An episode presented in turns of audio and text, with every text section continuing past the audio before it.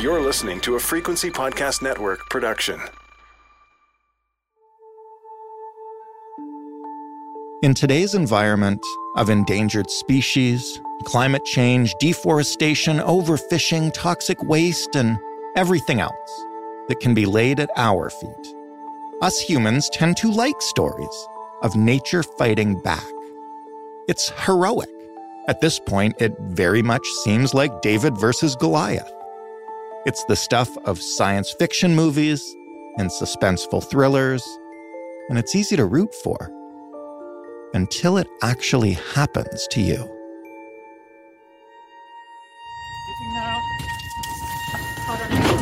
Yeah. Orcas are attacking and sinking boats off the coast of southern Spain. Yeah, misbehaving channel 16. We need assistance immediately. Immediately, We need immediately. assistance immediately. We are sinking. We are sinking. That's a sailboat off the coast of Spain, late at night, calling desperately for help as the boat sinks. But sinks sounds a little too passive. The boat was sunk in a manner that certainly looked purposeful by a small group of orcas. And it wasn't the first time. Almost as much as we love fiction about nature fighting back, we love to write our own narratives on top of animal behavior. Which is, of course, why you're now seeing breathless headlines about orcas fighting back, turning on humans, getting their revenge. All of that. Very human emotions. All searching for a motive when we don't even know if one exists. The boats are being attacked on purpose, and the behavior seems to be increasing in frequency. So, yeah, we do have to ask why. What's changed in these animals? Is there a reason for the behavior? Is it instinct? Is it us? Is it just whimsy? The orcas aren't talking, so we have to look a little deeper.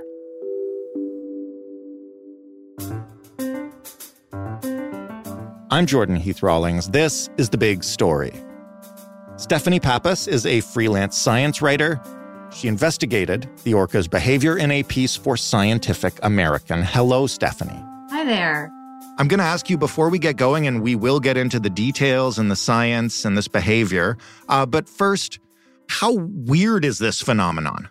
This phenomenon of orcas attacking boats is very weird. It's extremely rare. There's a few scattered cases where one orca has attacked a boat. You know, I think maybe a couple happened in the 70s, but this is the only place on earth it's happening right now. And even there, over several years, there's only been three boats that have actually sunk. So take me back to the beginning. When did we first start noticing this anomalous behavior in the Strait of Gibraltar, like in this region? So the first incident in this region happened in May 2020, um, but it didn't really start picking up until later that summer in July. And most commonly, what would happen is these small groups of orcas would come up to a boat.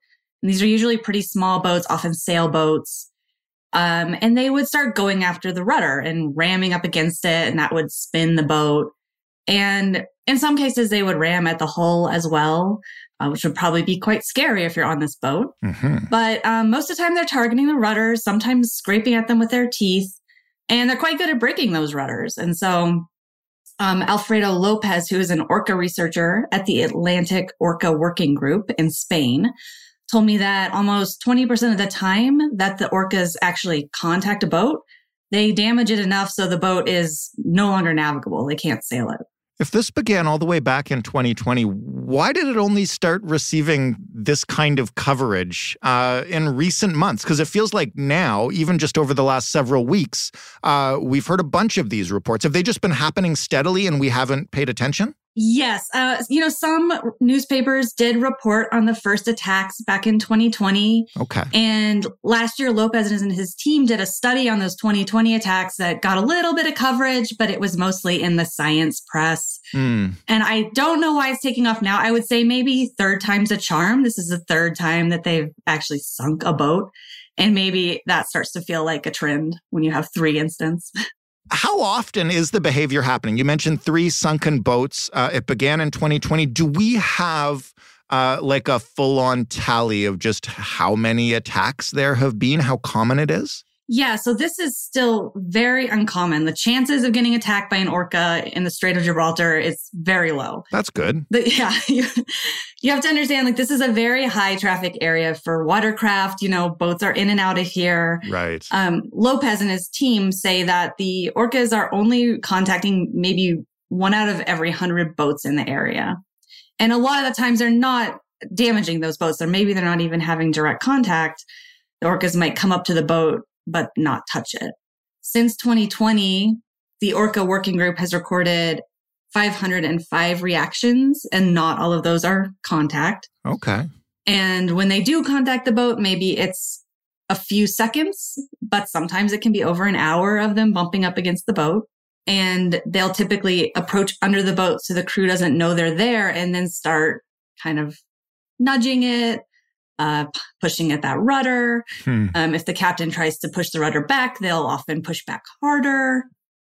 Um, and once the crew stops the boat or if the rudder breaks, they're typically losing interest in swimming away. Okay. Uh, most of the time, they're not interested in going after the boat once it's not moving anymore. That's fascinating. Has anybody been hurt uh, in any of these attacks? Luckily, no one's been hurt. Okay. And the orcas don't seem interested in attacking or hurting the humans on these boats. In one case, people who were on board one of the sailboats that sank, they had to get into a lifeboat. And the orcas didn't bother them at all, despite the fact they're on a very small boat, very vulnerable. And we don't have any cases of orcas killing people in the wild. What kind of orca population are we talking about here? And can you describe them a bit and their usual habitat? You mentioned it's a really busy shipping area. Is that typical? What is it like? Yeah. So this area has been shared by orcas and people for as long as people have been uh, sailing. You know, this is a the Mediterranean region has been an area where there have been people boating for thousands of years. Mm-hmm. And we have records going back of people reporting running into killer whales in the area. So who's there now? This is a really small, critically endangered, actually, subpopulation of orcas. They're separate from the other populations in the Northeast Atlantic. They kind of stay in their own uh, bubble, I guess. And as of the last time there was an official census, that was in 2011, there were actually only 39 orcas in that whole subpopulation. Hmm. And what they're doing there is mainly eating bluefin tuna. That's their favorite food. Uh, people also fish for bluefin tuna, so that sometimes brings them close to fishing boats. Mm-hmm. Other than that, uh, you know, they're doing what orcas do, which is raise their young, hunting, and uh, the usual orca things. Okay, first of all, is it all of them doing this? All 39 orcas, or just a handful of them, or do we even know? No, I don't think so. As of 2020, there were actually only about nine orcas out of the whole group regularly doing this. Okay. Maybe more have caught on since then, but it doesn't seem like it's the whole pod. One of the groups in 2020 was a group of three juveniles and was sometimes joined by a fourth juvenile. And then another was a group that was led by a female adult that researchers called Gladis blanca. And one of her offspring and two of her sisters would join her as well. Let's get to the big question here. Why on earth would an orca subpopulation start doing this? So scientists have two theories as to why the orcas are attacking these boats. Um, and so one is that the orcas might have had a bad experience with a boat. Like maybe one of them got struck by a boat. Maybe one of them became entangled in fishing line. And the researchers don't know which orca might have had this experience. They suspect it could have been Gladis blanca because she was the only adult in the initial attacks. Mm-hmm. But they don't have any proof that she was actually injured. There's no record of it. It's just that in general, a lot of the orcas in this area do have scars from rope or have been hit by boats because sometimes they will come up to the uh, fishing boats and try to snag tuna off of the fishing lines. Right. so that does bring them close and sometimes they get wrapped up and uh, that might be the case that now they think there's something bad about these boats and they want to keep them away. So let me ask one question about that before we get to the other theory, because this is something that I've been wondering about. How would they know to go after the propellers? we do not know why they're going after the rudders. Do they understand what the rudder does? Yeah. Uh, I don't know if you can see inside the orca's mind. I think one theory is simply the rudder sticks down and it moves and it's kind of like, oh, a toy. That's interesting. Um, it may not be that they're actually trying to disable the boats. They might just be messing around. Okay, second theory, which is the weirder one. Tell me about it. So the second theory is that this is just a fad. Orcas are like these like super playful and curious animals, and sometimes they just kind of do stuff for no reason. and just like in humans, it's often the teen orcas who tend to start fads. And we know there are some juveniles involved in this behavior. I can't believe we're talking about whale fads, but like explain how it works and what kind of stuff they do. Well, I mean, just like humans, orcas are social animals. So they live in these family groups and these pods and they work together to hunt for food. So they're wired to learn from each other. You know, adults are always teaching their young how to hunt and they're smart, like you said. So they often are teaching each other new tricks. Like I read about one case where an orca figured out that it could go up to the surface of the ocean and regurgitate the fish it had eaten. Huh. And that would lure down seagulls and other birds. And then the orca could catch those birds. Smart. And it taught other orcas in its pod how to do the same. My favorite orca trend, I think the funniest, is the salmon hat. So in 1987, this juvenile orca um, off the coast of Washington state started swimming around with a dead salmon on its head for no apparent reason. Right. And all the other orcas thought this looked super cool. and so for the rest of the summer, salmon hats were all the rage in this area, in this uh, southern resident population here. And after a few months, all the orcas just kind of got over it, kind of sure. like humans get over Pokemon Go or the ice bucket challenge or whatever's on TikTok. Um, and then they stopped doing it. Why would this be a fad? Because look, the hunting thing obviously is super smart and makes a lot of sense. Um, the dead salmon thing is bizarre, but it's cool. So whatever. But you mentioned like they can hurt themselves on these boats and against these rudders. So how would this catch on? Yeah, I mean that's a great question, and I think that's part of what's fascinating about this is that we don't totally understand the orca thought process. They're kind of close to us in the sense that they're social, smart animals but we don't really understand their motivations. I talked to one researcher who said, you know, I don't think we're going to know because we just don't think the way they think. Our environment is so different from theirs. In 2007, TV network CBS dropped 40 kids in the middle of the New Mexico desert as part of a brand new reality show. These kids would have to build their own society from scratch. And if this sounds like Lord of the Flies to you, well, it was meant to. We were on this mission together and we were going to prove to the world that we could make a better society than adults could. I'm Josh Gwynn, and I want to know what this wild TV experiment was really about. Split Screen Kid Nation, a six part podcast from CBC. Available now.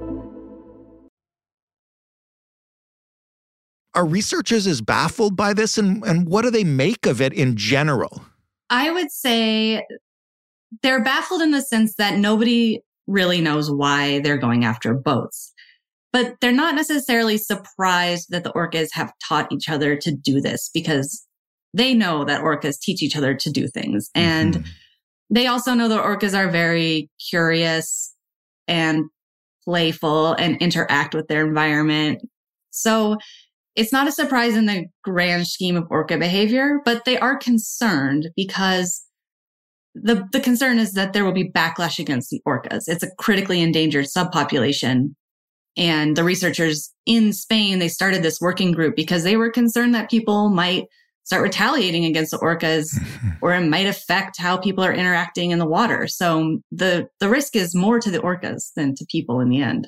If you log on to uh, any social media site right now where every time there is one of these incidents now it prompts a round of like yes i'm on team orca. You know what does that feel like to you to see uh, to see this gain that kind of attention?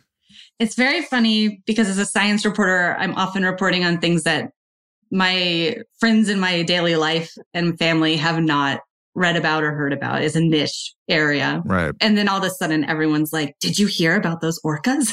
and I'm like, yes, I wrote an article about those orcas. It really has seemed to fascinate people, though, especially because, as you mentioned, you know, it's only three boats and nobody's been hurt, um, but it's making international headlines. Yeah, I think people are really drawn to these stories that emphasize our vulnerability as humans because we're so dominant, but we're also these relatively tiny little breakable biological organisms. And if you can imagine this animal that's longer than a pickup truck coming after you in the ocean, uh, that's, you know, almost something out of a horror movie. It's, it's like the plot of Moby Dick. so it's a very visceral reaction I think we have to these kind of stories what should people do if you know you're on a sailboat in that strait and all of a sudden like you mentioned you know first they come up and check you out like we have rules for like you know a bear attack you make yourself as big as possible or whatever what do you do when an orc is staring at you from the water I don't think there is a specific protocol for orcas. Um, from what I've read, the Spanish authorities are saying, you know, stop the boat and try not to look interesting. So don't be moving that rudder around, I guess but uh, there isn't really a proven way to avoid the orcas once they've decided they're going to put you in their sights. Could the behavior escalate? What if it does? So far, this has only been seen in this part of the world, and they are a distinct subpopulation. So they really may not have a chance to teach it to other Atlantic orcas because they may not overlap all that much. But they could certainly keep teaching it to one another and they could certainly keep doing it and so far, there isn't all that much that people can do about this. There have been warnings in the region by the authorities that they should report orca sightings. You know, go slow when you're sailing in this area. If there are sightings, to stay away from the orcas. Mm-hmm. But there isn't really a proven way. The orcas obviously can come up to your boat without you knowing until they're there. So uh, it's a big open question as to what comes next. I'll ask this last because you mentioned it. Um, should we worry about a backlash against these creatures? and maybe not against these creatures in general, but um, I assume that that strait is pretty important both for pleasure craft and, and transportation. Will the authorities push to do something about this if it continues? I think that the biggest danger is likely to the orcas themselves. Mm-hmm. Uh, if people feel threatened, we can do a lot worse to the orcas than they can do to us. Uh, and that could be individuals deciding that they're scared of an orca and, you know, trying to harm one. So I think the main thing in that area right now is education for the people who use those waters. And also just a continual reminder that these orcas are not going after people and we don't have any cases of orcas attacking people directly in the wild. I will leave you with this, though. If the first theory is correct, and the orcas are going after the boats because one of them was injured by a boat, and as you mentioned, somebody in a sailboat gets scared and tries to take matters into their own hand and does hurt one of these orcas, whose fault is what happens next? I mean, it has to be humans, right? We're the ones who are in their environment. And we're also the ones that, as smart as orcas are, we're a little more socially complex and yeah. we have the ability to avoid that region much more than the orcas do. So, Team Orca then? I guess I'm on Team Orca, although I don't really want to be on a sailboat in general, so it's easy for me to say. There you go. Stephanie, thank you for explaining this to us. This was a really interesting conversation. Thank you. Stephanie Pappas, writing in Scientific American. That was the big story. If you'd like more, head to thebigstorypodcast.ca. If you have any other crazy animal behavior stories that you'd like us to investigate, please send them along because I love this stuff. And of course, you can get in touch with us on Twitter at TheBigStoryFPN. You can write to us with an email at hello at thebigstorypodcast.ca. And you can call us and tell us a story at 416 935 5935. The Big Story is available in all podcast players everywhere, and you can ask for it on your smart speaker by saying Play the Big Story podcast. Thanks for listening. I'm Jordan Heath Rawlings. We'll talk tomorrow.